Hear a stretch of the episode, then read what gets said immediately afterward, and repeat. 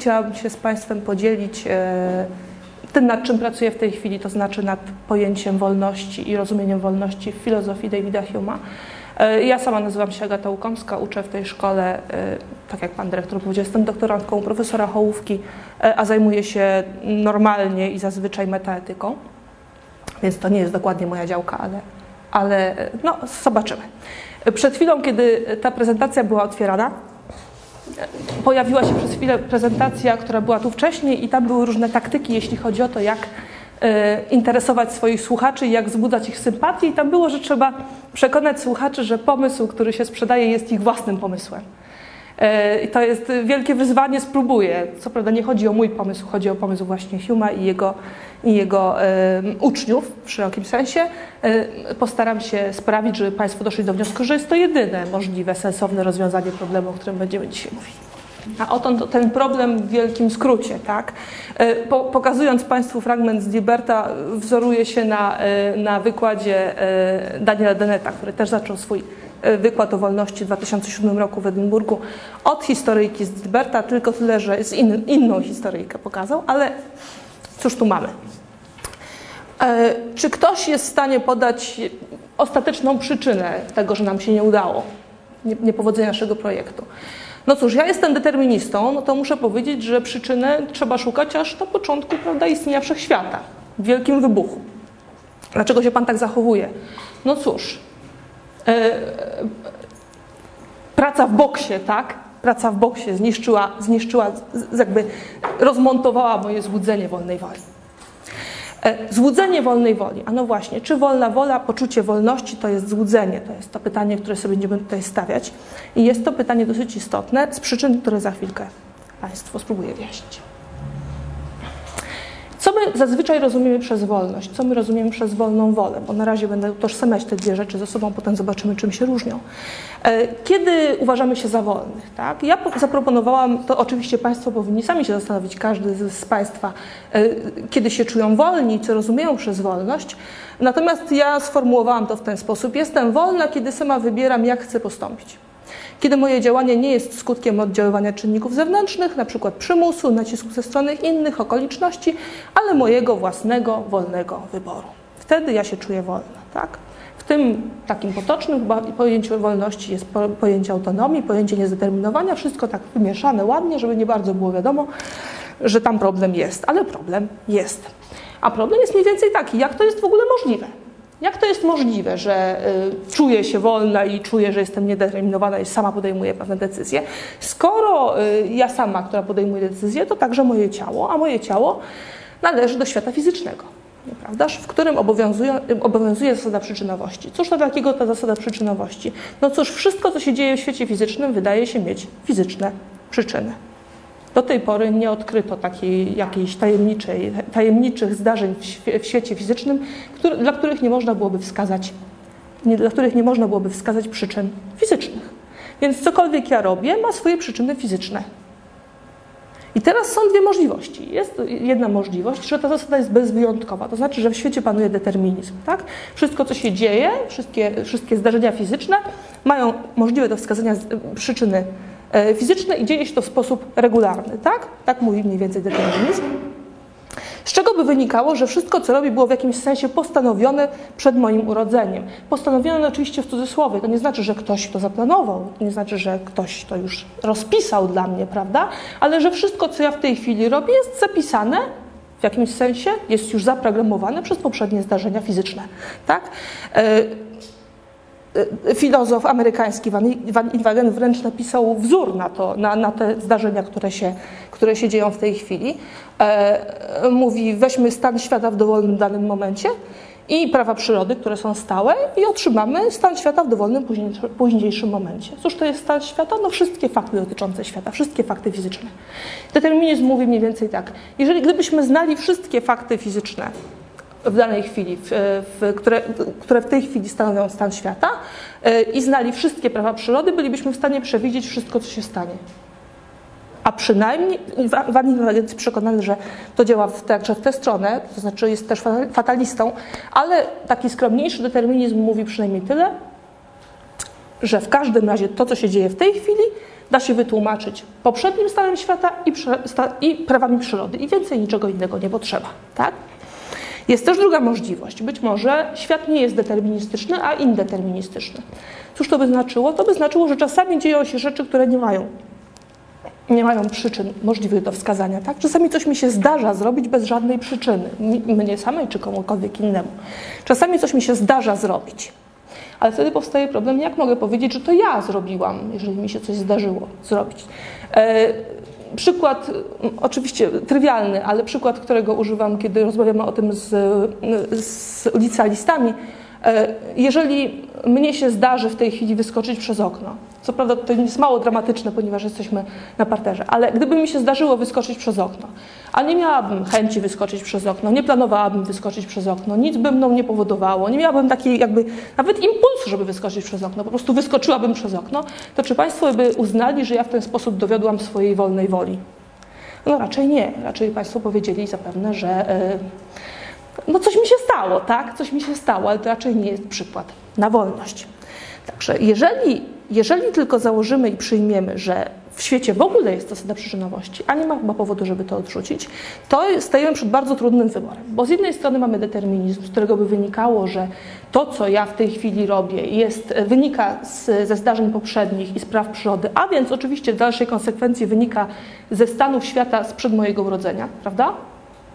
To, to, dla Państwa jest, jak sądzę, zupełnie jasne. Tak? Jeżeli, jeżeli y, mogę spojrzeć na, na, stan świata godzinę przed tą, tym momentem i prawa przyrody i to mi da wynik w postaci moich obecnych zachowań, to podobnie mogę wziąć stan świata powiedzmy 100 lat przed moim urodzeniem i prawa przyrody i powinnam tak samo otrzymać zgodnie z tym modelem otrzymać te zdarzenia, które w tej chwili się dzieją. Tak? Dlaczego ja nie mogę tego zrobić? Dlatego, że nie mam, możliw- nie mam aparatu, to znaczy nie mogę, nie mogę rzeczywiście określić pełnego stanu świata. Ale albo, albo yy, wszystko, co ja w tej chwili robię, jest, jest już postanowione, w cudzysłowie oczywiście, przed moim urodzeniem, y, albo zdarzają mi się czasami przypadkowe jakieś zupełnie y, zachowania, ale wtedy trudno chyba powiedzieć, że ja jestem wolna. Jak więc w takim razie mamy rozumieć wolność, jeżeli się trochę bardziej się nad nią zastanowimy i trochę ją poważnie potraktujemy?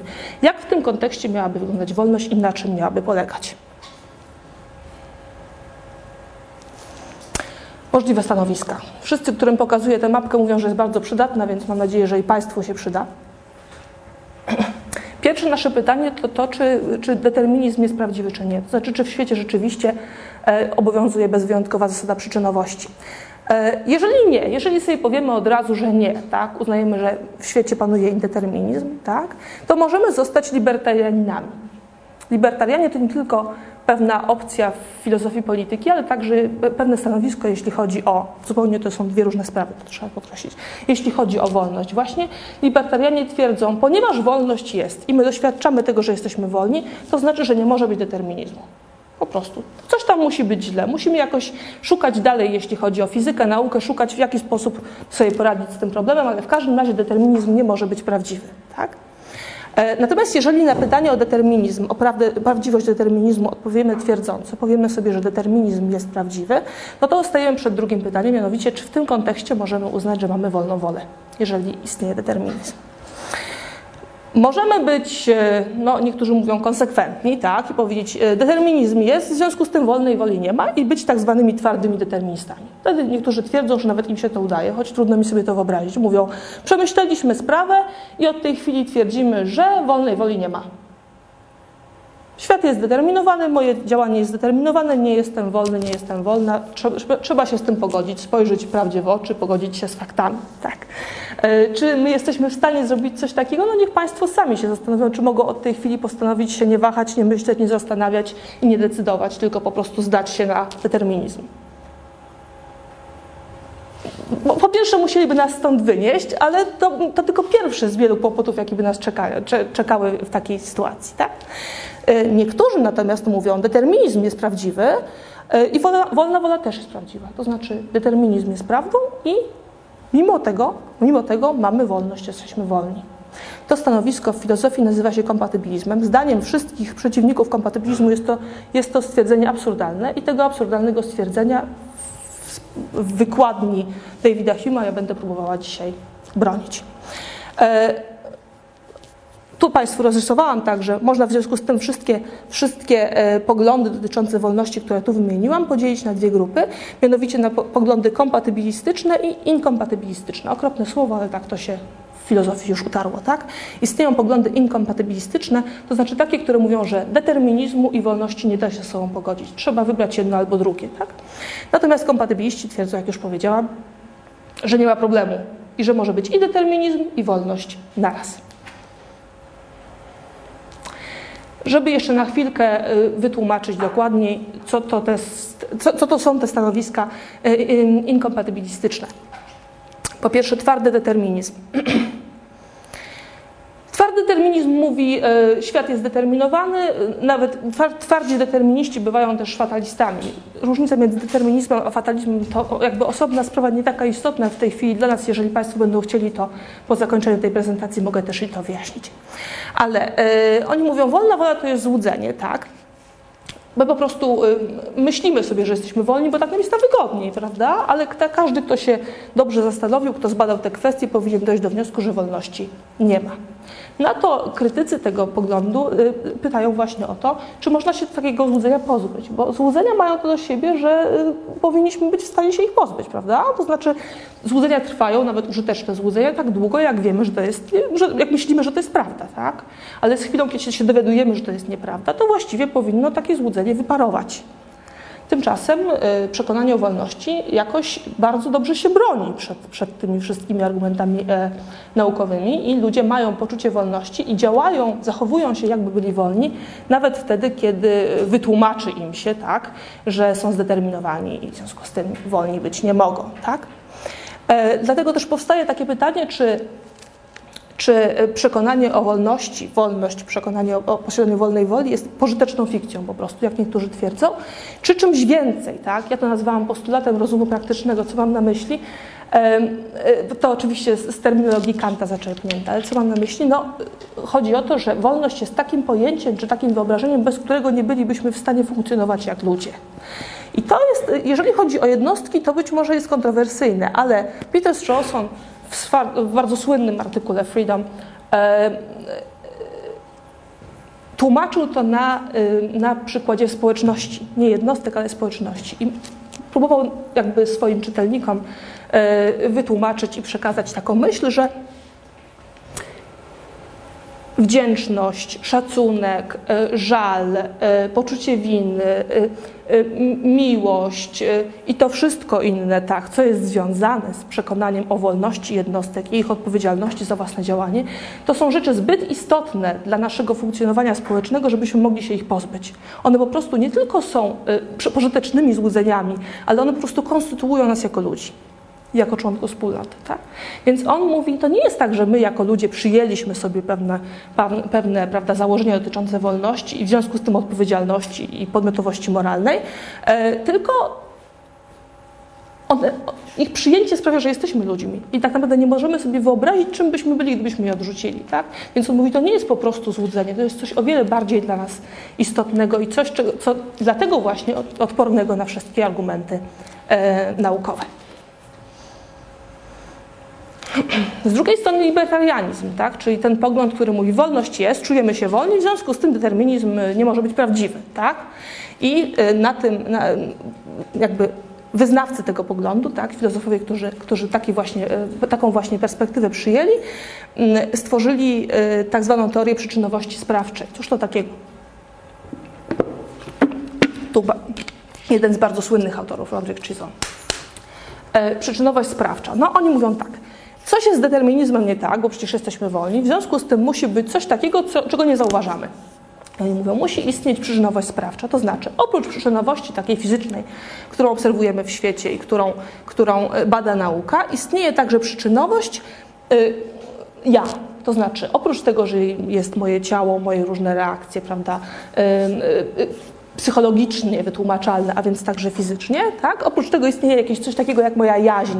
I moja jaźń przynajmniej od czasu do czasu jest w stanie działać sama z siebie, to znaczy sama z siebie pobudzać do działania moje ciało. I wtedy może nie bardzo często, może nie regularnie nawet, ale przynajmniej od czasu do czasu byłabym naprawdę wolna, to znaczy mogłabym wbrew wszystkim czynnikom, które mnie determinują, zrobić coś od siebie zupełnie, tak? Zupełnie i absolutnie od siebie. I y, niektórzy, niektórzy zwolennicy tej teorii są mniej ostrożni, inni bardziej ostrożni. Tacy skrajnie ostrożni mówią, no musi być chociaż, chociaż jeden taki moment w życiu, kiedy coś robię ze swojej jaźni, a nie z powodu tych przyczyn, które wcześniej nie determinowały, żeby w ogóle można było mówić o wolności. Tak. No, y, Krytycy, na przykład Peter Strawson, nazywają to paniczną metafizyką. O co im chodzi? No mówią, no nie wiemy jak sobie poradzić z problemem, więc wymyślamy zupełnie nową substancję z zupełnie nowymi, nowymi cechami, która dla nas załatwi sprawę. Ona niczego innego nie robi, tylko ten jeden kłopot załatwia. Tak? Więc mówią, to jest właśnie takie, takie, takie zachowanie e, e, paniczne, to znaczy nie wiemy jak rozwiązać problem, więc powołujemy do istnienia jakiś byt, który nie ma żadnego innego uzasadnienia. Tak? Więc z lekceważeniem się odnoszą do tego, do tego, e, do tego e, przeciwnicy tego poglądu. Co na to Hume wszystko? E, ci autorzy, o których mówiłam przed chwilą, to są autorzy dwudziestowieczni. Hume jest autorem, autorem XVIII-wiecznym, więc, więc to dużo, dużo wcześniej i nawet nie, nie, nie, posługiwał się jeszcze taką terminologią, ale on był chyba pierwszym, pierwszym filozofem, który w swoich pismach sformułował w sposób taki spójny, jasny i zwarty koncepcję kompatybilistyczną. I on twierdzi przede wszystkim, że spór o wolność, o, o naturę wolności, o możliwość wolności to jest spór o słowa. I jeżeli tylko właściwie zdefiniujemy wolność, a właściwie to będzie dla niego znaczyło przede wszystkim zdroworozsądkowo, e, jeżeli właściwie zdefiniujemy wolność i konieczność, to się okaże, że wszyscy się ze sobą zgadzamy. Hume zawsze był optymistą i, e, i zawsze wierzył, że, że e, to, co, to, co on próbuje przekazać, to są zdroworozsądkowe prawdy, które wszyscy przyjmą. No, ponieważ dyskusja trwa do dzisiaj, więc chyba się jednak trochę mylił, ale y, zobaczymy, jak to podziała na państwo, prawda? Czy się wszyscy zgodzimy, jak tylko sobie to dobrze wytłumaczymy. Zobaczymy. Przede wszystkim, jeśli chodzi o konieczność. Hume próbuje chyba powiedzieć, że konieczności nie ma się co bać że mało tego, konieczność jest nam bardzo potrzebna. Po pierwsze, stale przewidujemy ludzkie reakcje i liczymy na ich regularność. I to chyba każdy z Państwa potwierdzi. To znaczy, działając w pewien sposób, wpływając na innych, spodziewamy się pewnych skutków i liczymy na te skutki. Kiedy ich nie otrzymujemy, to wcale nie jesteśmy zachwyceni wolnością tych osób, na które próbowaliśmy wpłynąć, tylko raczej jesteśmy zaniepokojeni, że nie rozumiemy sytuacji, prawda? Najczęściej. Bez założenia obowiązywania prawa przyczynowości w zachowaniu ludzi nie ma sensu ani psychologia, ani socjologia, ani ekonomia. To znaczy wszystkie nauki społeczne, zresztą w czasach Huma jeszcze w powijakach, e, wszystkie nauki społeczne e, byłyby rodzajem magii albo zaklinania rzeczywistości, gdybyśmy nie wierzyli w to, że ludzie zachowują się zasadniczo w sposób regularny i że jest to mierzalne i że jest coś, na co można wpływać. Prawda? Ten czy inny ten czy inny y, sposób. Oczywiście natychmiast mogą Państwo zgłosić zastrzeżenie, że żadna z tych nauk tutaj wymienionych nie jest nauką ścisłą. To znaczy żadna z nich nie, nie, nie twierdzi i nie, nie, nie, jakby nie rości sobie pretensji do, do takiej ścisłości jak matematyka, fizyka czy jakakolwiek inna. I że rzeczywiście one mają tak, jakąś taką wartość statystyczną, tak, ich, ich wyniki są, są statystycznie przydatne, ale, ale nie jest tak, że psychologia, socjologia czy ekonomia może nam przewidzieć reakcję danej konkretnej osoby w danej konkretnej sytuacji. Tak? Hume i nie tylko Hume, ale inni też y, filozofowie, którzy się podpisaliby pod tym, e, e, powiedzieliby, że to tylko dlatego, że psychologia, ekonomia i socjologia nie są zainteresowane w takim stopniu e, dokładności. To znaczy cele, jakie one sobie stawiają, sprawiają, że ta ogólność i ta, i ta statystyczność wyników jest zupełnie dla nich wystarczająca. Gdybyśmy mieli wszystkie dane dotyczące ludzi, tak, tak by chyba powiedział Hume, gdybyśmy mieli wszystkie dane dotyczące wszystkich ludzi, to psychologia, socjologia i ekonomia byłyby naukami ścisłymi. Tylko jest to wybitnie nieekonomiczne, i nie robi się tego. Znaczy, jest to zapewne w tej chwili jeszcze niewykonalne wręcz, ale, e, ale niewykonalne technicznie, a nie logicznie. Dalej. Ludzi, w których zachowaniu nie dostrzegamy regularności, którzy działają w sposób nieprzewidywalny, nie nazywamy bardziej od innych wolnymi, lecz szaleńcami. Tak samo jak nie powiedzielibyśmy, że jestem bardziej wolna, ale czy w ogóle wolna, kiedy bym wyskoczyła bez żadnej nawet myśli o wyskakiwaniu przez okno. Przez okno. Tylko, tylko byś Państwo uznali, że coś mi się stało, tak? Raczej nie uznaliby mnie za autorkę tego, tego dziwnego czynu. Dalej. Bez założenia prawa przyczynowości, to znaczy regularności przyczyn i skutków w życiu ludzkim, nie ma sensu ani wychowywanie, ani nagradzanie, ani karanie. I to jest trochę paradoksalne, bo y, przecież y, no, mówi się bardzo często o tym, że karać jest sens tylko wtedy, kiedy ktoś jest odpowiedzialny moralnie, czyli mógł zrobić inaczej, tak? Znaczy powinien to, powinien to mógł też zrobić inaczej. Znaczy nie ma sensu mówić, że ktoś coś powinien, jeżeli nie ma przynajmniej dwóch alternatywnych możliwości postępowania, tak? Ale z drugiej strony yy, Hume mówi tak, jeżeli wychowujemy swoje dzieci, to w przekonaniu, że określone środki, określone zachowania powodują określone skutki, tak? Że można wypracować jakieś wzorce zachowania razem z dzieckiem i że to dziecko, że one będą trwałe i że będą działały. Gdyby nie to, gdyby nie, gdybyśmy nie wierzyli, że nasze działania mają określone skutki, nie byłoby sensu próbować kogokolwiek e, wychowywać. Podobnie nagradzanie i karanie o tyle byłoby bezsensowne, że nie wywoływałoby regularnych skutków. To znaczy, gdyby nie to, że nagrody i kary powodują, że na przykład dobre dobre działanie się utrwala, dobra postawa się utrwala, a zła zanika, tak? no to wtedy tego sensu przynajmniej e, wychowywanie, nagradzanie i karanie by e, nie mogło, znaczy nie miałoby sensu. Tak? I wreszcie Hume twierdzi, nie można bez założenia przyczynowości, prawa przyczynowości w życiu ludzkim, nie można mówić o odpowiedzialności. W jakim sensie? Jeżeli zły czyn człowieka nie wypływa z jego niedoskonałego charakteru, to jak można go zań obwiniać?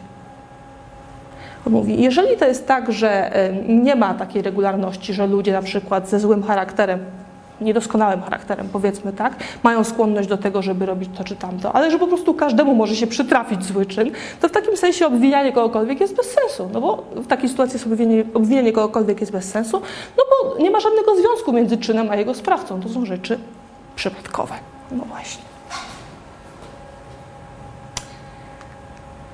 Wszystko to, za chwilkę, wszystko to y, zostało przez współczesnych Huma, a wkrótce po Humie przez Kanta odrzucone jako sofisteria kompletna. To znaczy y, Kant mówi, że to jest, y, to jest po prostu, już nie mówiąc, że pierwsze ohydne, tak, a po drugie kompletnie nieprawda i przekręcenie rzeczywistości. No, zobaczymy. Jak Hume, jak Hume definiuje wolność? On przede wszystkim mówi, nasze pojęcie wolności, potoczne pojęcie wolności, to jest przede wszystkim pojęcie autonomii, a nie niezdeterminowania. W jakim sensie? E, otóż ludzie mogą robić pewne rzeczy, a innych nie mogą robić, tak? To znaczy są, dla, są takie rzeczy, które są dla nas psychicznie i fizycznie niemożliwe. Nie możemy latać i nikt z nas chyba, mam nadzieję, nie czuje się zniewolony, ponieważ nie może się w tej chwili wzbić z powietrza, prawda? Wiemy, że to są rzeczy, których po prostu nie możemy, nie możemy, e, nie możemy zrobić, tak? E, nie możemy się porozumiewać telepatycznie i myślę, że nikt w tej chwili nie czuje się zniewolony, że nie może, prawda, porozmawiać ze swoim współmałżonkiem albo z dzieckiem w domu. E, tutaj jest kanał La Manche, żeby było śmieszniej, tak? To, e, e, próby przeskoczenia kanału La Manche widzieli Państwo, jeżeli oglądali Państwo Monty, Pythona. Nie chcemy mieć wolności przeskoczenia kanału La Manche, w ogóle nie bierzemy tego pod uwagę. Nie chcemy mieć pełnej wolności. Chcemy mieć wolność w granicach tego, co jest człowiekowi dostępne jako opcja, tak? Dlatego Hume mówi, mogę robić co chcę i, ni- i kiedy nic, nikt nie krępuje na przykład swobody moich ruchów, tak? Tym, wtedy jestem wolna, wtedy się czuję wolna i wtedy rzeczywiście jestem wolna, tak? Czy mogłabym zrobić inaczej niż zrobiłam? Bo niektórzy mówią, wolny jest tylko ten człowiek, którego decyzja mogłaby być inna, który mógłby zrobić inaczej niż zrobił. Inaczej nie ma sensu mówić o wolności. Hume mówi, oczywiście mogłabym zrobić inaczej, mógłbym zrobić inaczej niż zrobiłem, gdybym zechciał zrobić inaczej niż zechciałem zrobić. Tak? Oczywiście mogłabym tak zrobić, gdybym zechciała zrobić inaczej i nie doświadczała przymusu ze strony innych, okoliczności lub na przykład własnych automatyzmów. Tak? I to, to, to najbardziej Kanta zdenerwowało. To, że mógłbym zrobić inaczej, gdybym zechciał zrobić inaczej. Ok. To nie, to nie Hume wprawdzie, to Harry Frankfurt, ale y, jeden z uczniów duchowych stanowczo y, Huma rozwija tę koncepcję autonomii, tak? Autonomii, to znaczy jakby samowładztwa, tego, że ja mogę sam, sama y, ustawiać sobie prawa i sama sobą rządzić, tak? I to miało być z tą wolności. On mówi, że y, wolność, bycie wolnym, to przede wszystkim kwestia posiadania pewnej y, struktury osobowości. Tak? To nie jest kwestia bycia niezdeterminowanym kompletnie, ale bycia jakby mm, lokalnie niezdeterminowanym. W jakim sensie? On mówi, E, ludzie, tak jak zwierzęta, mają pragnienia pierwszego rzędu. Wszyscy mamy pewne pragnienia pierwszego rzędu, tak jak, jak zwierzęta, przynajmniej wyższe zwierzęta. Różne rzeczy nam się zachciewa. Chce nam się jeść, chce nam się spać, chce nam się wyjść, chce nam się płakać, tak? Różnych rzeczy nam się chce, tak? I, i o ile nie jesteśmy ludźmi i nie jesteśmy osobami moralnymi, to zwykle jesteśmy, na, na, robimy to, co w tej chwili jest naj, naj, najpilniejszą potrzebą tak? albo co jest najłatwiejsze do zrealizowania. Tak? Jesteśmy pociągani przez różne, przez różne nasze chętki, jak to mówi Frankfurt, i e, poddajemy się najsilniejszej z nich z reguły. Tak? Natomiast on mówi, e, e istoty rozumne, przynajmniej wyższe zwierzęta i e, większość ludzi, e, mają oprócz pragnień pierwszego rzędu także pragnienia drugiego rzędu. Cóż to takiego znaczy? To znaczy, że oprócz tego, że różnych rzeczy tam się zachciewa, to jeszcze mamy pewne e, pragnienia dotyczące tego, znaczy pragnienia dotyczące pragnień. To znaczy my chcemy chcieć pewnych rzeczy i chcemy nie chcieć pewnych rzeczy. I nie chcemy i tak dalej, i tak dalej. Tak? Przykład. Powiedzmy, że y, jestem palaczem i chce mi się palić. Mam chętkę, żeby, mi się, żeby sobie zapalić, a oprócz tego mam też nadrzędną chęć, że rzucam palenie. Tak? Mam taką chęć drugiego rzędu, że ja nie chcę palić. Nie chcę chcieć palić nawet, mało tego. Tak? I teraz Frank mówi, Frankfurt mówi, wtedy jestem wolna, kiedy pragnienia drugiego rzędu stają się moją wolą. To znaczy, kiedy one decydują o tym, które pragnienia pierwszego rzędu, które pragnienia pierwszego rzędu ja zrealizuję, tak? Jeżeli ja jestem w stanie moimi pragnieniami drugiego rzędu sprawić, że nie zapalę, chociaż mam ochotę, tak, to właśnie lokalnie dowiodłam swojej wolności, prawda? Jestem, jestem, w stanie, jestem w stanie sama sobą jakby zarządzać, tak? On mówi, że nie wszyscy ludzie mają tę strukturę, nie wszyscy ją wykształcili, z różnych względów zresztą. On sam powie, że, że e, jego akurat teoria jest zupełnie obojętna w stosunku do, do determinizmu i indeterminizmu. Mnie to nie obchodzi, czy to jest tak, że ludzie są zdeterminowani do tego, żeby mieć tę strukturę, czy też nie. Wszystko jedno, może i tak. Może jest tak, że, jesteśmy że determinizm sprawił, że, że jesteśmy e, osobami moralnymi, osobowościami moralnymi, albo tym, co on nazywa lekkoduchem, łontonem. Tak? Że jesteśmy lekkoduchami. Może to jest kwestia e, od nas niezależna, co nie zmienia faktu, że albo jesteśmy wolni, albo nie jesteśmy. Tak? E, ci, którzy mają tę strukturę, mają słuszne poczucie wolności. Żeby to rozwinąć. Tak jak pytanie o wolność sprawcy dotyczy tego, czy jest on w stanie postąpić tak, jak chce, tak pytanie o wolność woli dotyczy tego, czy jest w stanie postanowić, czego będzie chciał. Wolna wola nie ujawnia się bowiem w decyzjach co do tego, co się będzie robić. Na tym poziomie każdy człowiek niekrępowany przez innych ma swobodę działania. Wolna wola ujawnia się przy podejmowaniu decyzji na temat własnych pragnień, czyli na, na temat własnej autonomii. Człowiek, który walczy z nałogiem, walczy z pragnieniami pierwszego rzędu i jeśli nie potrafi tych pragnień przezwyciężyć, to jest tak dlatego, że nie potrafi wzbudzić w sobie dostatecznie silnych pragnień drugiego rzędu, które potrafiłyby zdominować pragnienia pierwszego rzędu. Wolność rozumiana jest tu zatem jako autonomia, możliwość samodzielnego decydowania, które z naszych pragnień ma się stać naszą wolą. Jeśli nią dysponujemy, mamy poczucie wolnej woli, jeśli nie, stajemy się bezradnymi czy biernymi świadkami sił, które nami targają. Czy to nadal wygląda jak złudzenie?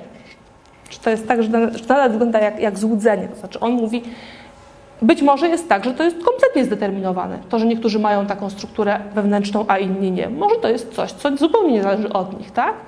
E, ale chyba trudno powiedzieć, trudno nazwać posiadanie takiej struktury e, złudzeniem wolności. Jedni ją rzeczywiście faktycznie posiadają, a inni nie. I doszliśmy do, do Deneta.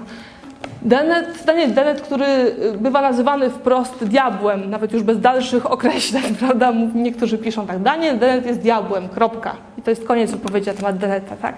Y, żyjący i aktywny filozof amerykański, y, funkcjonalista, naturalista, materialista, zaprzeczający wszystkim świętym dogmatom i bardzo zdecydowany ateista także, tak? I kompatybilista, jeśli chodzi o wolność.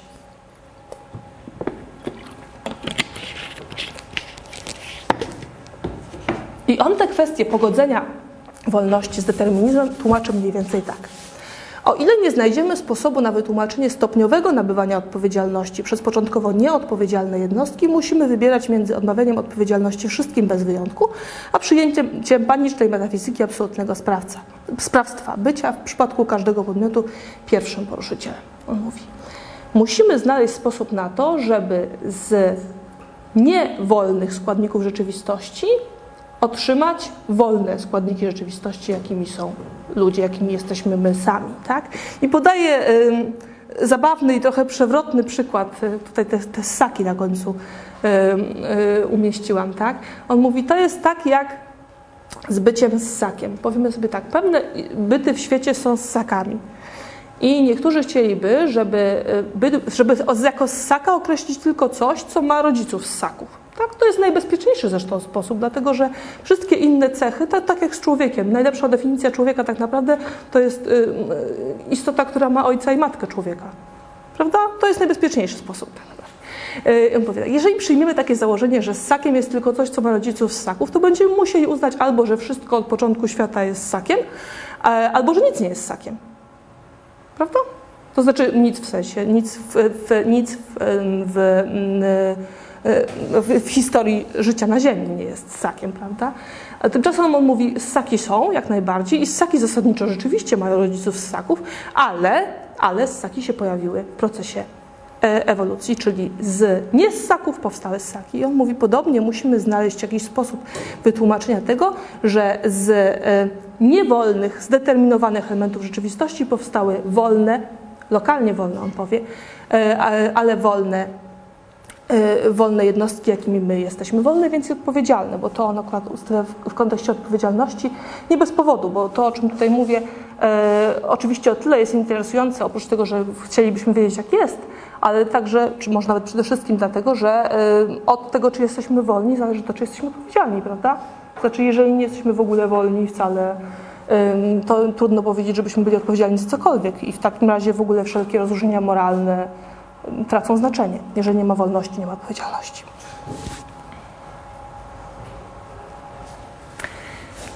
Pojęcie, zdroworozsądkowe pojęcie, jakie Dennett tutaj chce wprowadzać i wyprowadzić na pierwszy plan, to jest pojęcie sprawowania kontroli. Being in control mówi. To jest najbardziej e, Najbardziej intuicyjne jego zdaniem i zdroworozsądkowe rozumienie wolności. Ten jest wolny, kto jak najbardziej kontroluje sytuację, jak gdyby, tak? który jest jak najmniej zależny od czynników zewnętrznych, a jak najbardziej, jak najbardziej autonomiczny. I on sugeruje, to jest e, coś, co się nabywa stopniowo, choćby nawet w rozwoju osobniczym. E, obserwujemy małe dzieci i chyba każdy z nas e, potwierdzi, że dorośli z reguły oczywiście bardziej kontrolują swoje życie i bardziej kontrolują sytuację niż dzieci. Tak? Dzieci są bardziej wydane na los różnych czynników zewnętrznych, choćby dlatego, że, że ich system nerwowy tak działa jeszcze, że nie, nie są w stanie jak właśnie opanowywać się, tak? nie są w stanie kontrolować się. Natomiast w procesie w procesie dojrzewania każda jednostka zazwyczaj y, jest coraz bardziej opanowana, nie, nie w tym sensie, żeby była coraz bardziej sztywna, tylko w tym sensie, że coraz bardziej kontroluje swoją własną sytuację i swoje zachowanie w świecie. Tak? Więc sprawowanie kontroli rośnie. Rośnie. I podobnie sugeruje Dennett jest w procesie y, rozwoju ewolucyjnego. Tak? W procesie ewolucji być może jest tak, że y, wolność rozumiana jako kontrolowanie sytuacji, jako lokalna autonomia, tak? panowanie nad sobą, uniezależnianie się od, e, od czynników zewnętrznych, tak? stwarzanie coraz większego dystansu między bodźcem a reakcją z naszej strony, jest zdolnością, którą wykształciliśmy ewolucyjnie, tak jak wykształciliśmy e, płuca i takie, a nie inne serce, czy, czy takie, czy nie inne zdolności. Tak? Tenet oczywiście twierdzi, że zupełnie tak samo jest z rozumnością i wszystkimi innymi e, boskimi atrybutami człowieka, jeśli można tak powiedzieć. Tak? I jego wniosek jest taki, że wolność to jest zjawisko lokalne, to znaczy nie ma sensu szukać metafizycznych podstaw wolności. On sądzi, że to jest próżny trud, dlatego że, tak jak już Państwo zresztą chyba na początku widzieli, zarówno założenie determinizmu, jak i indeterminizmu wydaje się udaremniać w ogóle myśl o wolności, unie, uniemożliwiać wolność, prawda? A raczej chyba trzeciej żadnej opcji nie ma. To znaczy świat albo jest zdeterminowany, albo nie jest zdeterminowany. Więc on będzie twierdził, z punktu widzenia metafizycznego nie ma podstaw dla, dla, dla sugerowania, że istnieje, istnieje e, wolność. Natomiast wolność jest w naszych doświadczeniu czymś bardzo, bardzo konkretnie realnym i on mówi, to nie jest żadne złudzenie. My rzeczywiście jesteśmy, możemy przynajmniej być wolni, bywamy wolni i polega to na tym, że zyskujemy zdolność e, jakby przetwarzania bodźców, które nas niejako konstytuują i kształtują dla naszych własnych celów. To znaczy po to, żeby zachowywać swoje, znaczy on oczywiście patrzy na to z punktu widzenia ewolucyjnego, ale zachowywać swoje istnienie, poprawiać swoją sytuację, e, e, jakby prowadzić swoje życie w sposób, który wydaje nam się najbardziej rozsądny, ekonomiczny, y, piękny, dobry, cokolwiek Państwo chcą, prawda? Ale gdybyśmy chcieli to sobie tak metafizycznie wyobrazić, to pewnie trzeba by sobie wyobrazić to w ten sposób, że, że y, rozumne i zdolne do, do odpowiedzialności jednostki są w, w tym ciągu przyczynowo-skutkowym takim zawirowaniem. To znaczy one potrafią tak jak, jak życie zresztą w ogóle, e, jak istoty żywe potrafią kumulować energię i zużywać ją w inny sposób niż ona się zwyczajnie rozchodzi, tak samo chyba Dennett sobie wyobraża trochę, Dennett, Hume, Frankfurt i cała ta koteria. Wyobrażają sobie tak chyba nasze, e, nasze, nasze miejsce w procesie, e, w, procesie, w, w ciągu przyczynowo-skutkowym. To znaczy przyczyny jak najbardziej są, proces, który sprawia, że jesteśmy, jesteśmy wolni lub nie, jest zupełnie naturalny, ale jest to proces specyficzny, który wykształcił się właśnie y, ich zdaniem y, w, w, ich zdaniem w procesie, procesie ewolucji. Więc wolność jako zjawisko lokalne, jak najbardziej realna wolność, jak najbardziej konkretna, taka jak nam jest potrzebna. A no właśnie, i Hume, i Frankfurt, i jeszcze mnóstwo innych filozofów, którzy e, się uważają za kompatybilistów, będą mówili, my tak naprawdę wcale nie chcemy metafizycznej wolności. Nikt z nas tak naprawdę nie ma żadnego interesu w tym, żeby być metafizycznie wolnym, co rozumiem przez absolutnie niezdeterminowanym. Dlatego, że to jest coś, co jest nam w ogóle do niczego niepotrzebne. I tylko i tylko tak twierdzi Hume bardzo, jak to zwykle on pisze bardzo pogodnie, mówi, e, to to jest zła wola, to jest filozoficzna zła wola, tak? To znaczy, żeby popsuć nasze potoczne, zdrowe pojęcie wolności e, przez, przez taką metafizyczną spekulację, żeby nas wprawić w stan niepokoju, żeby nam się wydawało, że jednak nie jesteśmy wolni i że jeżeli nie udowodnimy, że wolność e, jest, nie wiem, jakąś boską cząstką w naszych, naszych umysłach czy duszach, to będziemy skazani na niewolę. Otóż nie będziemy skazani na niewolę. Niewolny jest ten, kto jest zamknięty, kto jest ograniczony, kto jest poddany praniu mózgu, kto jest uzależniony od narkotyków. Natomiast ten, kto panuje nad własnym życiem, kto jest w stanie podejmować decyzje, jest wolny, nawet jeżeli ten stan jest zupełnie wytłumaczalny z punktu widzenia fizyki, historii, socjologii wszystkiego innego. Więc taki, taki y, pogodny wniosek ze strony, ze strony tych y, filozofów, może przesadnie optymistyczny. To już jest pytanie do Państwa. Może, to jest, może tego nie da się tak łatwo odsunąć, tego, tego problemu. Y, w każdym razie taka jest propozycja ze strony y, Huma i tych, którzy myśl Huma rozwijają. I ja dziękuję Państwu bardzo.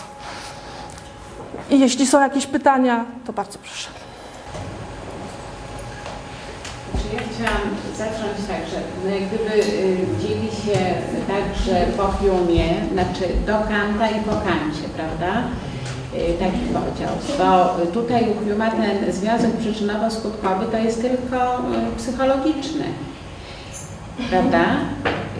To, to nawet to słynne takie powiedzenie, że Kanta Hume wyrwał z tej dogmatycznej drzemki, prawda? Mhm. I tam właśnie u Kanta dopiero, bo u Huma co znajdziemy? Y, ten zmiana y, ewolucyjnie, prawda, czy nawet osobniczo, dochodzenie do jakichś y, zachowań, to u każdego by się opierała o co? O jego własne doświadczenia? Jakie on daje? No nie daje takich wskazówek na przykład jak Kant, prawda? Dobrze, znaczy jeżeli dobrze rozumiem Pani pytanie, mogłoby się wydawać, że to, co się pisze na temat przyczynowości, związku przyczynowo-skutkowego i tego, jaki, to, jaki on ma status, to daje taką, taką, znaczy podważa w ogóle naukowość, tak? To znaczy właśnie, że to sprawia, że, że, że myślimy, no nauka to jest tylko taka nasza praktyka ludzka, bardzo chwiejna i tak dalej, i tak dalej. Ale to jakby ma dwie strony, bo y, oczywiście można tak, tak interpretować i chyba to było to, co Kanta tak zaniepokoiło jednak i dlaczego on próbował dać nauce jakieś silniejsze podstawy, a przynajmniej pokazać, że to jest regularne, to znaczy to jest tak, że to jest cecha ludzka w ogóle, a nie, a nie cecha osobnicza, tak? Ale można na to też spojrzeć inaczej. Hume mówi, e, bo żeby to pani jest zorientowana, ale nie wiem jak państwo, tak? To znaczy Hume próbuje, yy, yy, nie próbuje, ale jest tym, tym filozofem, któremu zawdzięczamy, zawdzięczamy uświadomienie sobie, bo chyba jest to powszechnie już teraz przyjmowane, że, że związek przyczynowo-skutkowy ma charakter właśnie no, psychologiczny, to znaczy, że to jest nasze przyzwyczajenie. On bardzo wiele miejsca poświęca na, na dowiedzenie, że my nie obserwujemy związku przyczynowo-skutkowego, my obserwujemy regularność pewnych zdarzeń. To znaczy widzimy, że pewne rzeczy są stale przed, a inne stale po i wnioskujemy z tego, że jest tam związek przyczynowo-skutkowy, ale to jest tylko kwestia przyzwyczajenia i wygody, on mówi. To znaczy, my, my się przyzwyczailiśmy, że słońce staje każdego dnia i uważamy, że to jest prawo natury, ale nie, mamy, nie, nie, nie, nie, nie jesteśmy w stanie udowodnić czegoś takiego jak takie prawo natury, bo po prostu się przyzwyczailiśmy. Tak jest, tak jest. Więc można powiedzieć, no to takie chwiej, chwiejne bardzo, chwiejne bardzo i nietrwałe. Ale uwaga, Hume mówi i bardzo dobrze robimy. To znaczy, my na to liczymy i bardzo dobrze robimy. To nie jest tak, że, że to powinniśmy w takim razie wziąć to wszystko w wielki nawias i powiedzieć to tylko takie nasze, prawda? A on mówi, właśnie tak, to, na tym polega ludzka perspektywa. To, to nasze, to jest jedyne nasze, jakie nam jest dostępne. To znaczy, nie powinniśmy myśleć, że, że w związku z tym rozum jest zupełnie niemocny i nie wiemy zupełnie, jak świat wygląda i tak dalej. On mówi, nie, świat wygląda właśnie tak.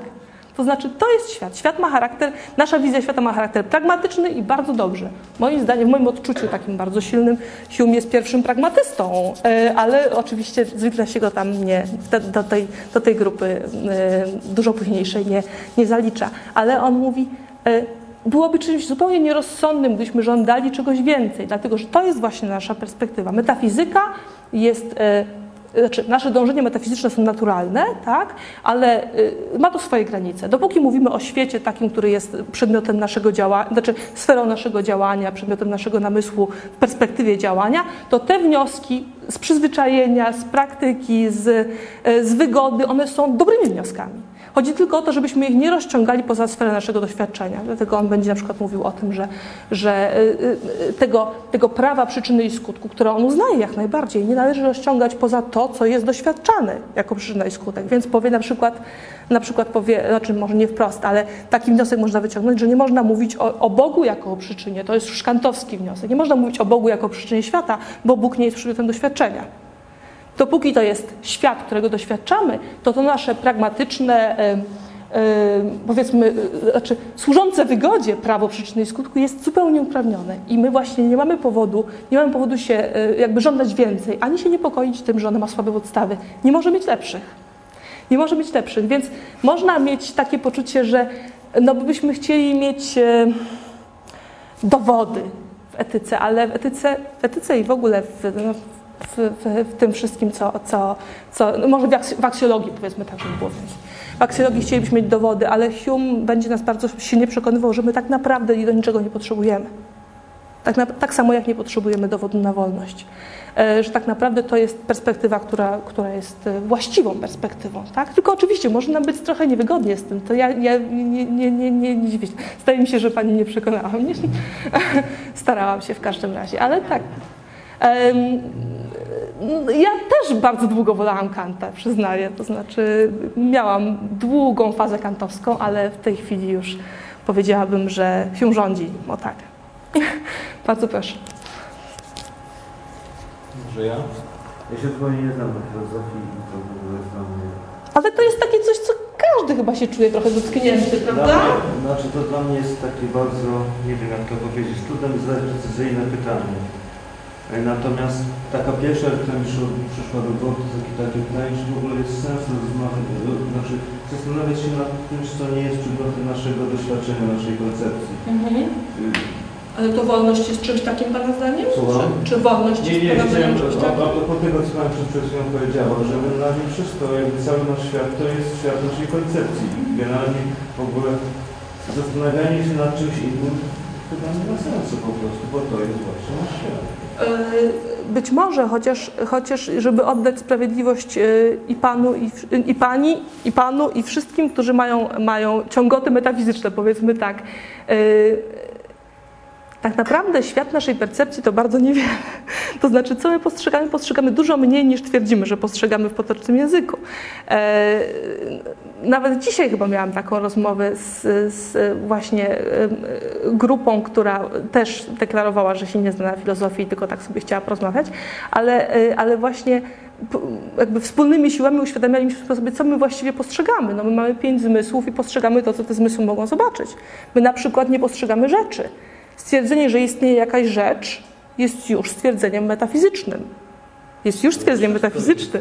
Ale no, no właśnie, więc jakby powiedzieć tak, a poprzestańmy tylko na tym, co postrzegamy, o, to bardzo niewiele byśmy mieli tych rzeczy tak naprawdę, więc, więc y, y, y, nad metafizyką musimy się zastanawiać, nie mamy wyjścia. Musimy się zastanawiać nad tym, jaki status mają byty metafizyczne. To nie musi być zaraz Bóg, to może być, y, prawda, y, butelka wody. Ona też jest problemem filozoficznym i, i ma, trzeba się zdecydować, czy ta butelka tam jest, czy jej nie ma. Więc, więc jest to już problem metafizyczny. Zdrowy rozsądek oczywiście, ale zdrowy rozsądek także ma e, swoją, jakby zdrowy rozsądek także ma swoje silne tendencje metafizyczne, prawda? I, to nie jest tak, że, że e, można po prostu zatrzymać się w naszym myśleniu na tym, co, co jest oczywiste, bo to, co jest oczywiste, wcale nie wynika koniecznie z doświadczenia i z, z bezpośredniej percepcji. Dla nas oczywiste jest mnóstwo rzeczy, które są absolutnie postulowanymi metafizycznymi bytami. Muszę powiedzieć, z tą wolnością to nie jest tak jak z tą butelką wody, że y, no być może jej nie ma, tak? ale wygodnie nam jest y, żyć, y, myśląc, że, że ta wolność jest i że my ją mamy. Czyli czy woda jest pożytecznym złudzeniem, Tak właśnie o tym miałam w ogóle całą tę Pani wypowiedź dzisiejszą, tak? że być może tej wolności nie ma. Y, i że jesteśmy zdeterminowani całkowicie. Jeszcze sobie dopowiedziałam, y, już nie pamiętam autora, tabula rasa jest taka. Tak jest. To, to, to była raz Pinker. Steven Pinker. Tak? I gdzieś tam y, te coraz nowsze badania neurofizjologiczne, które mówią o tym, że no jednak jesteśmy biologicznie zdeterminowani bardziej niż sobie wyobrażaliśmy. Tyle, że fajnie jest myśleć o tym, że jesteśmy mniej zdeterminowani i że to, że ja kogoś kocham albo y, nie wiem, szanuję, to jest mój wybór. Gdy w rzeczywistości, prawda?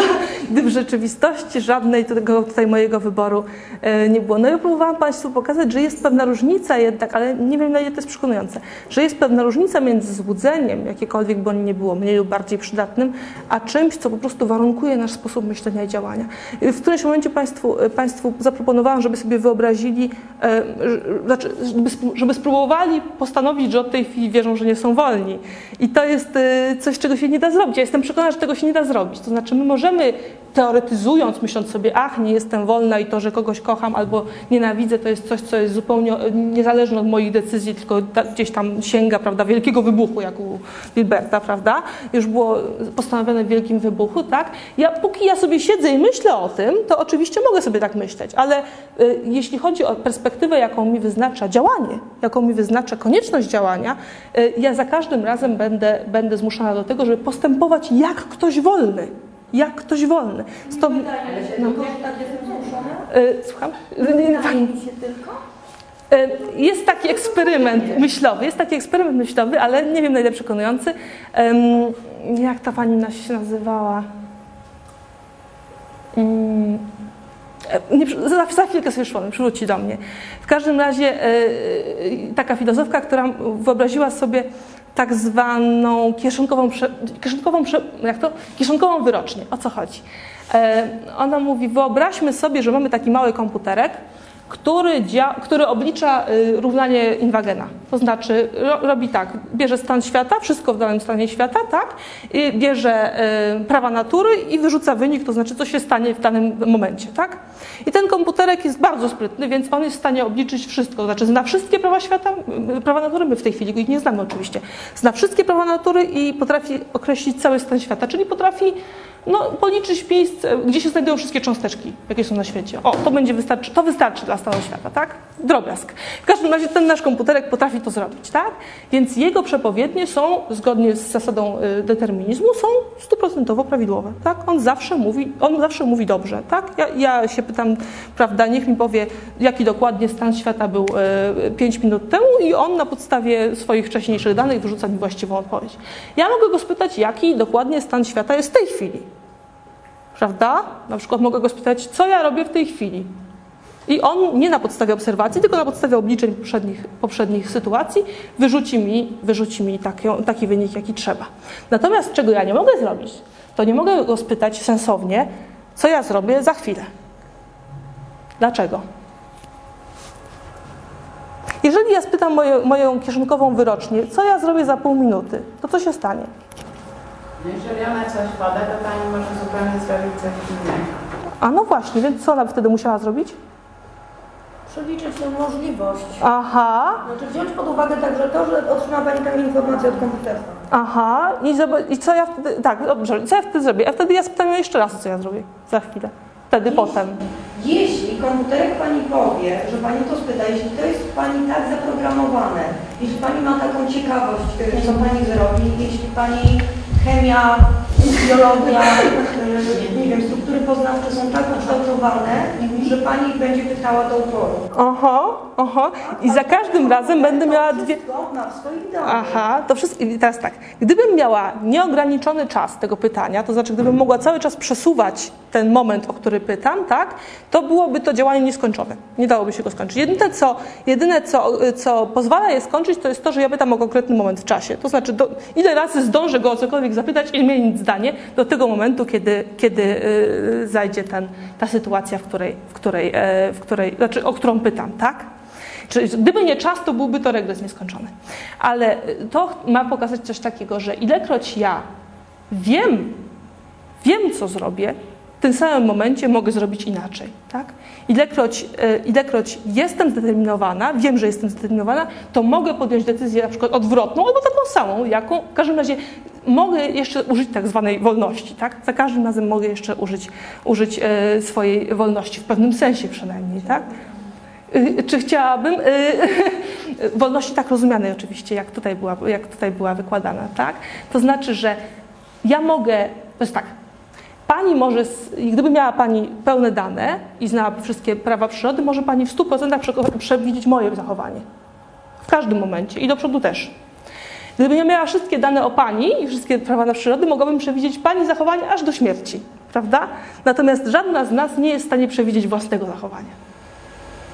A na jakiej podstawie Pani przewidziała, znając y, osobowość, prawda, czyjąś postępowanie? No na takiej, na takiej jaką już No nie, nie, nie, nie, nie. To Tak? żaden człowiek właśnie nie jest tak zdeterminowany, prawda, Mhm. do y, niezmienności nawet swojej, prawda, do, jest skazany na dokonywanie wyboru Aha. za każdym razem, prawda? Y, I nawet y, tutaj w tym wykładzie, prawda, y, ta wolność i autonomia jest, no nie opiera się na wyborze, tylko na wręcz takim zaprogramowaniu osobniczym według Huma. Mhm. Także no, moim zdaniem to nie jest wolność. Aha. No, Niech się czyli znajdzie widzimy, jakaś widzimy, że nie wspólnota. zazwyczaj. Tak, no, niech tak? będzie jakaś Nie wystarcza nam to. wspólnota, która będzie siebie nawzajem obserwowała, analizowała, wyciągała wnioski i będzie tak postępowała, to znaczy, że oni będą co wolni, wolni w podejmowaniu decyzji, ale w sumie y, nawet wobec świata Mhm. nie wolni. Także no, dlatego nie...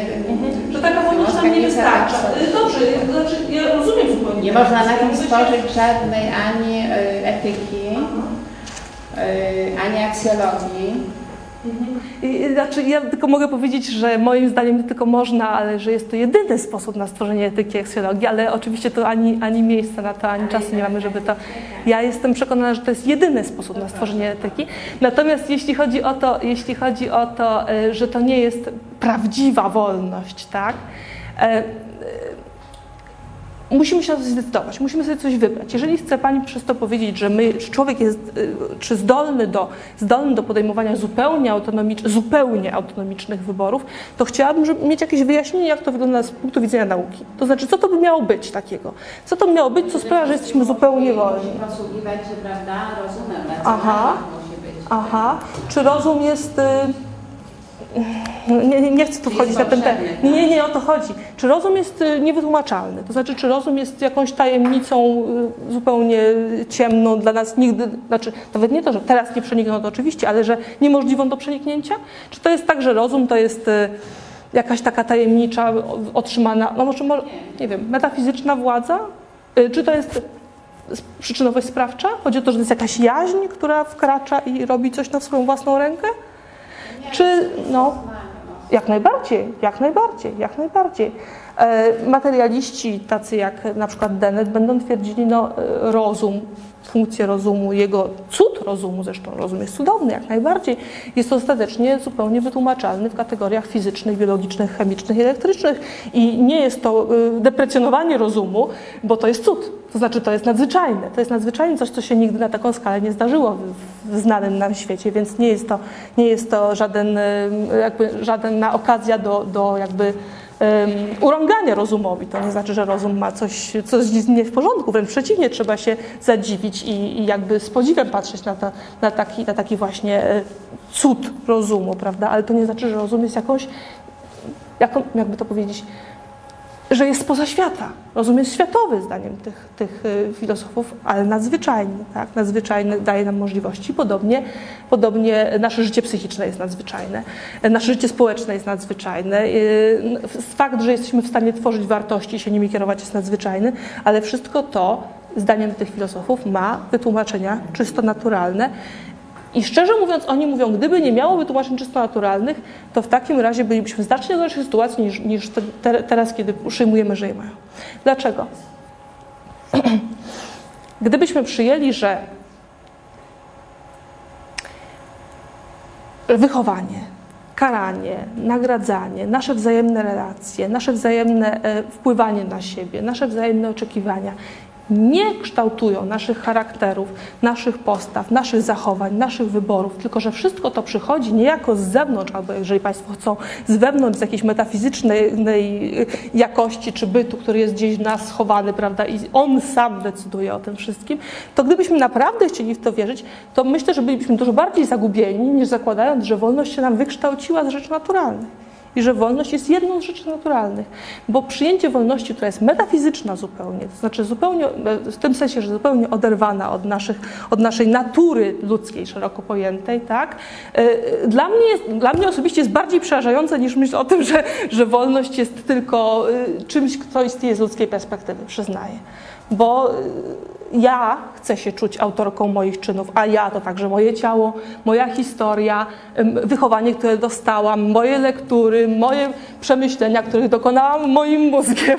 Czyli jak najbardziej ja chcę, żeby moje doświadczenia, to, co na mnie wpływało, się liczyło, żeby to kształtowało moją wolność, a nie żeby było zupełnie nieważne i, i zupełnie jakby tutaj odrzucane jako to, co w ogóle nie ma nic wspólnego z wolnością, ponieważ to nie jest prawdziwa wolność, że ja, prawda, yy, przeżyłam, na przykład, przeżyłam coś trudnego w swoim życiu, powiedzmy, tak? Miałam ciężkie doświadczenia jakieś, tak? I to wpływa na moje decyzje. Wpływa czy nie wpływa? Bo teraz tak, ja bym chciała, żeby wpływało. Ja bym chciała, żeby kształtowało moją, ja bym chciała, żeby kształtowało moje postawy i chciałabym mieć poczucie, że, że to, co w moim życiu na mnie wpływało, to mnie konstytuuje i konstytuuje moją jakby władzę wolności, jakby władzę decydowania o życiu swoim własnym. Nie chciałabym myśleć, że to wszystko to prawda jest, jakoś tam działa, ale wolność prawdziwa jest tylko wtedy, kiedy ja mogę od tego wszystkiego abstrahować. E, kompatybiliści będą chyba mówili tak, że, że mm, że kiedy my mówimy, bo przypominam, że oni mówią, że to jest bitwa słowa, że to jest, że to jest kwestia definicji. Oni mówią, kiedy my mówimy ja, to wcale nie mamy na myśli jakiejś tajemniczej, ukrytej cząstki w człowieku, jakiejś jaźni. Kiedy mówimy ja, to mówimy całe ja. Więc i ciało, i psychika, i doświadczenia, i przeżycia, i wychowanie, i lektury, to jest moje ja, tak? I to ono, jeżeli ono ma być źródłem wolności, to w takim razie musimy zaakceptować fakt, że ono jest determinowane. Determinowane. Nie jest że ja, czuję tak, że jest taka część we mnie, która jest y, zdeterminowana, bo jeśli chcę żyć, to muszę oddychać i nie, nie opieram się temu. Więc to jakby nie podlega wyborowi do pewnego momentu. I, i, i jest jakiś kawał, jakaś podstawa jest taka rzeczy, które muszę robić. Potem są takie rzeczy, które powinnam robić, bo mhm. powinnam się zachowywać prze, przewidywalnie, czy zgodnie z tym, jakie są prawa życia w tej, w tej zbiorowości. A potem jest ten cudny czubek, kiedy ja już jestem wolnym człowiekiem, czyli już te rzeczy, które absolutnie sama wybieram. No i oczywiście jest, zaczyna się sprzężenie zwrotne, bo jeżeli nie chcę żyć, to wracam do tego momentu, nie chcę żyć, nie, robię coś, że nie wiem, przestaję oddychać, czy, czy jeszcze cokolwiek innego. Ale taki, takie regularne moje życie, tak ja to pojmuję, składa się z takich trzech poziomów. Muszę, powinnam i to już jestem wolnym człowiekiem. I to, Pytanie to również się zmienia z wiekiem, z, z czasem, z, z ilością obowiązków i, i ze stylem życia, który wybieramy. Albo którego nie wybieramy. Prawda? Nam coś się wydarza, to już nie wybieramy, musimy się zająć tym, co nam to życie niesie. Więc to, to, dosyć płyn, płynny układ tych trzech poziomów, ale ja jednak pojmuję, czy to, czy to Ale ten trzeci poziom mnie bardzo tak... Właśnie ten trzeci poziom, ten trzeci poziom mi się wydaje już zupełnie. Istnieje. Było doświadczenie, facet y, y, nazywał się Libelt, ale imienia nie pamiętam, który y, badał y, mózg człowieka, podłączając go do jakiejś superczułej aparatury. I okazuje się, że zanim człowiek podjął y, uświadomioną decyzję o tym, że choćby ruszy palcem, to pierwszy reagował mózg. Zanim człowiek uświadomił sobie, że podejmie choćby prosty ruch. Mhm. Tak, Teraz rzeczywiście pytanie, doświadczenie bardzo. I teraz pytanie tak naprawdę, y, gdzie jest tu ja i co w takim razie decyduje? Nie wiem, czy to doświadczenie czegoś dowodzi, bo jest to doświadczenie, które ma dużo, dużo podobno wad, jeśli chodzi o sposób wykonania i o założenia, jakie tam były, ale rzeczywiście no, i- można powiedzieć tak.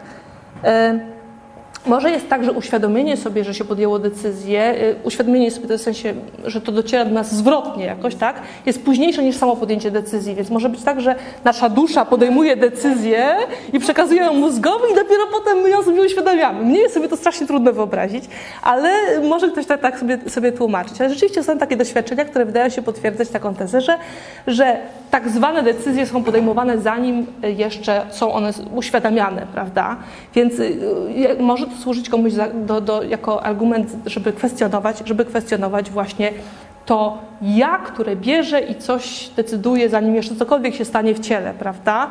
Zanim cokolwiek się jeszcze y, stanie w ciele. Więc to jest jakieś pytanie. Swoją drogą przyszło mi do głowy, jak to Przepraszam, jest późno, ale y, jak to y, Kartezjusz tę sprawę ustawia? To jest bardzo, to jest paradoksalne, więc, więc y, wzbudziło moją ostatnią zainteresowanie silne. Kartezjusz mówi rzecz przedziwną, mianowicie mówi, że im mniej się wahamy, tym bardziej jesteśmy wolni. Im mniej mamy wątpliwości, tym bardziej jesteśmy wolni. On mówi, ta zdolność do wahania się to może jest jakaś oznaka wolności, to, to poczucie niezdeterminowania może to jest jakaś oznaka wolności, ale bardzo niedoskonała. Tak naprawdę zupełnie wolni jesteśmy wtedy, kiedy widzimy jasno, co mamy robić i robimy to. Y, To brzmi paradoksalnie. O co mu chodzi, jak sądzę? Jemu chodzi o coś takiego. Wolność to jest właśnie autonomia, w tym sensie, że może to będą te, te trzy poziomy, o których Pani mówiła, tak? Jest to, czego nam się zachciewa, tak? Te wszystkie bodźce z zewnątrz, które nas działają i tak dalej, tak? Są pewne struktury charakteru, czyli jakby też bodźce z zewnątrz, tylko już takie, że tak powiem, zestarzałe takie, takie, które się jakby skumulowały w nasz charakter, tak? To znaczy jest coś, co z tej chwili nas pociąga, ale są też y, inne bodźce nasze niby wewnętrzne, które wynikają z tego, co nas wcześniej kształtowało, prawda? Na przykład y, z wychowania albo z czegokolwiek innego i to może być źródło drugiej, drugiego poziomu, prawda? Tego, że my chcemy być pewnym rodzajem człowieka, a innym nie chcemy być, prawda?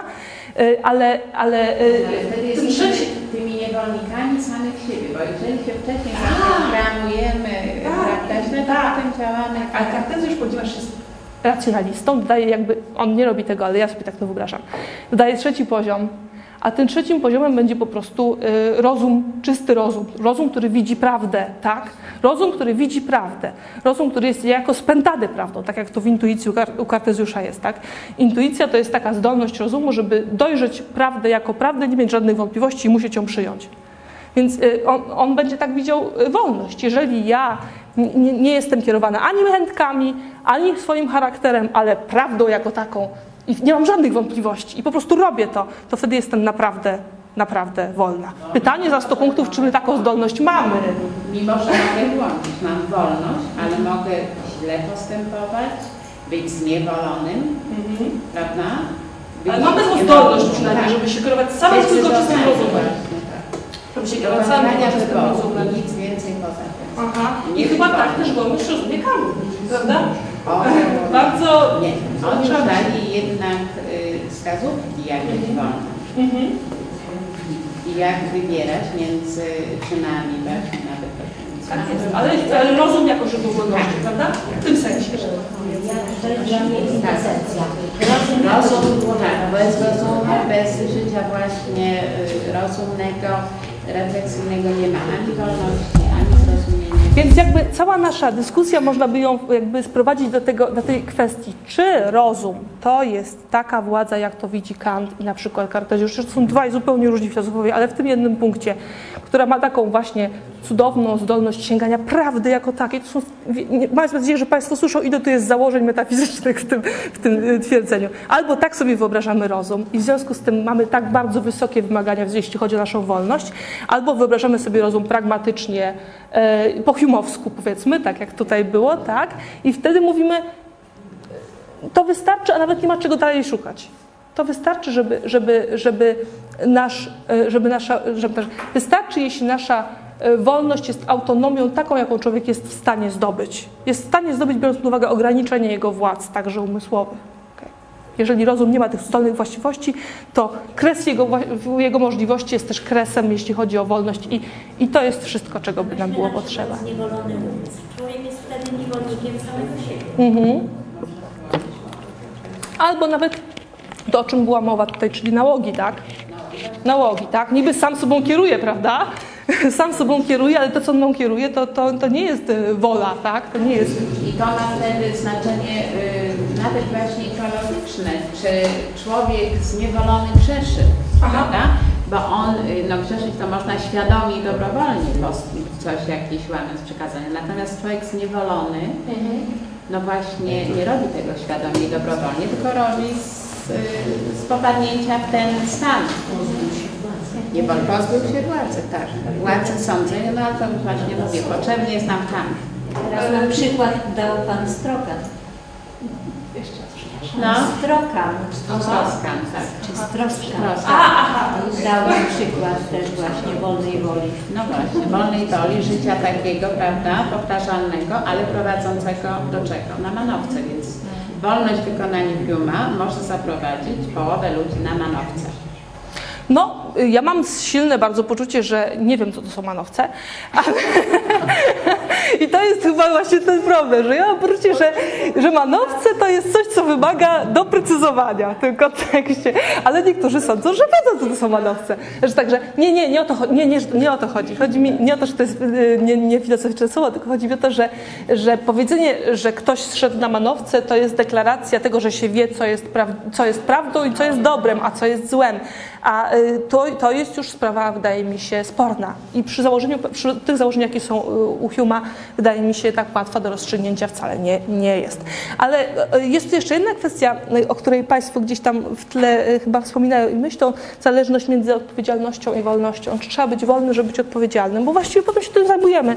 Zajmujemy się wolnością głównie dlatego, że nas interesuje, czy człowiek jest winien, albo czy, zasług, czy zbiera zasługi za to, co robi. Tak? Znaczy nie w sensie teologicznym, ale czy, czy można kogoś chwalić lub bo jeżeli nie jest wolny, to wydawałoby się niby za co, prawda? To znaczy, jeżeli robimy to, co musimy robić i nie ma wyjścia, to w takim razie y, nie ma sensu nikogo y, chwalić ani ganić, nie ma sensu być dumnym, nie ma sensu karać, nie ma sensu, prawda? y, No właściwie cała moralność może się, prawda?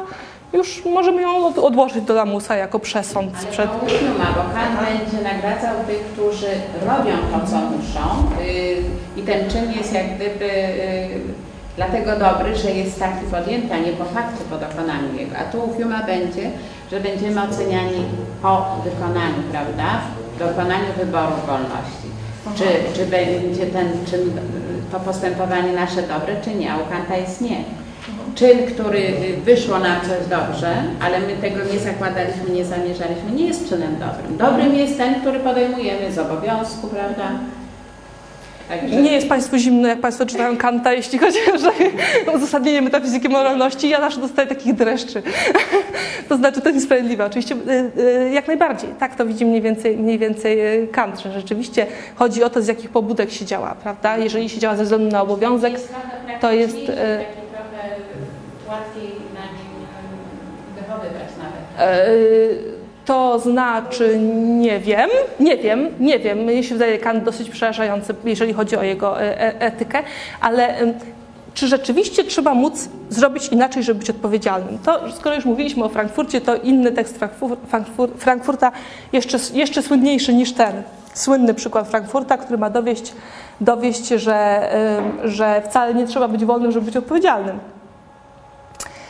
Jak to Frankfurt, jak to w ogóle anglosascy filozofowie, jest to, jest to przykład trywialny, ale Frankfurt mówi, wyobraźmy sobie, że jest trzech panów, John, Smith i Black. Jones chce zabić Smitha, kupił nawet broń, e, jakieś tam naboje, prawda, i wybiera się, żeby zabić Smitha, bo go nienawidzi. Po prostu nie chce, żeby ten człowiek już istniał. Idzie go zastrzelić, tak. A tymczasem jest też taki Black, który chciałby, żeby Jones zabił Smitha. A on jest oprócz tego, że, jest, że ma taką złą wolę, to jest jeszcze jakimś szalonym naukowcem, neurologiem czy kimś takim. W każdym razie wszczepił Jonesowi w mózg jakiegoś tutaj, prawda, chipa, który sprawi, że jeżeli, jeżeli Jones nie zdecyduje się zabić Smitha, to wtedy Black naciśnie guzik, prawda, i Jones jednak zdecyduje się zabić Smitha. Tak? Więc Jones idzie zabić Smitha, bo chce, prawda, i wyciąga broń, bo chce, i celuje, bo chce, po czym zabija Smitha, tak? Czy on jest odpowiedzialny za to, co zrobił, czy nie? Czy państwo by uznali, gdyby on zabił Smitha, to czy państwo by uznali, że jest odpowiedzialny za to, co zrobił? Zabił go z własnej woli, żeby ułatwić państwu sprawę.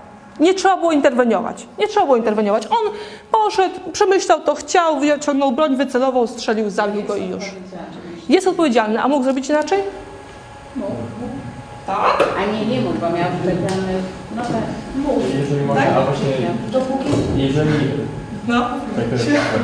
E, tutaj e, w stwierdzeniu, że, e, że mógł zrobić inaczej, a więc, że jest odpowiedzialny, jest de facto przyjęte istnienie wolności jako realne. To znaczy w sytuacji, w której on by się zdecydował nie zabić, potem naciśnięty byłby przycisk i on by zabił, byłby to de, e, de facto przypadek, który, jeżeli wolność jest prawdziwa, nie jest tożsamościowy e, z przypadkiem, w którym on z własnej woli zabija. I dlatego my wszyscy tutaj wychowani w kulturze, w której jednak istnieje nawet wśród deterministów mm, takie czysto kulturowe przekonanie, że wolność jest faktem, my wszyscy krzyczymy odpowiedzialny. No a gdybyśmy byli faktycznie przekonani, że wolność nie istnieje, to te dwie y, sytuacje byłyby tożsame. Ale tutaj też, y, no nie chcę dorzucać tutaj, bo dyskusja jest bardzo ciekawa i y, Nie no, to, co śmiało. powiem, jest może w trochę, w trochę innym tonie, bo też y, oparte na trochę innym paradygmacie myśli, ale mm, ten moment, w którym te sytuacje byłyby uznane za tożsamościowe, y, przyjmuje mm, prawdę jako zestaw danych w pewnym sensie. A z taką prawdą, na której na przykład stanowi y, warunek na przykład modelu Laplace'a, to znaczy założenia, że ze, y, mając pełn, pełną wiedzę naukową ze stanu i znając stan świata, mogę dojść do dowolnego stanu świata, mm, to tutaj ta prawda jest tak naprawdę pojęta w silnie statyczny sposób. To znaczy prawda, która jest ujęta jako zestaw danych, która może się przejawiać jako tylko stwierdzenie stanu, to znaczy jest tak, a nie inaczej, mm, musi y, rozstrzygać się w obrębie pewnej statyczności, totalności. Y, tak też będzie na przykład, jeżeli mm, rozum ograniczy się do tej tylko prawdy. To znaczy, jeżeli to jest jedyny przedmiot rozumu, to rozum jest we właściwym słowa znaczeniu statyczny.